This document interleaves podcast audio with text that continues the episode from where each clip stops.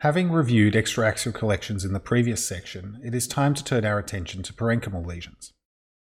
Unlike extraaxial collection, which lends themselves nicely to be discussed sequentially according to which compartment they are in, no such convenient and natural schema is present for this next group of conditions. They are really a group of disparate topics that merely share the fact that they affect the brain parenchyma. I will first discuss patterns of cerebral herniation, which in trauma are most often seen in the setting of extraaxial collection.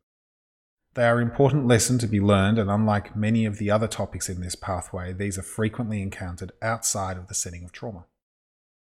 Next, we will focus on cerebral contusions, which are meat and potatoes of cerebral trauma. In addition to discussing them in general terms, we will spend a little bit of time talking about contra coup and coup mechanisms, which is not only an important concept, but which make you much more likely to identify subtle injuries. I'll also touch on diffuse axonal injury and then Duret hemorrhages, which sort of bring the ideas of hemorrhage and herniation together.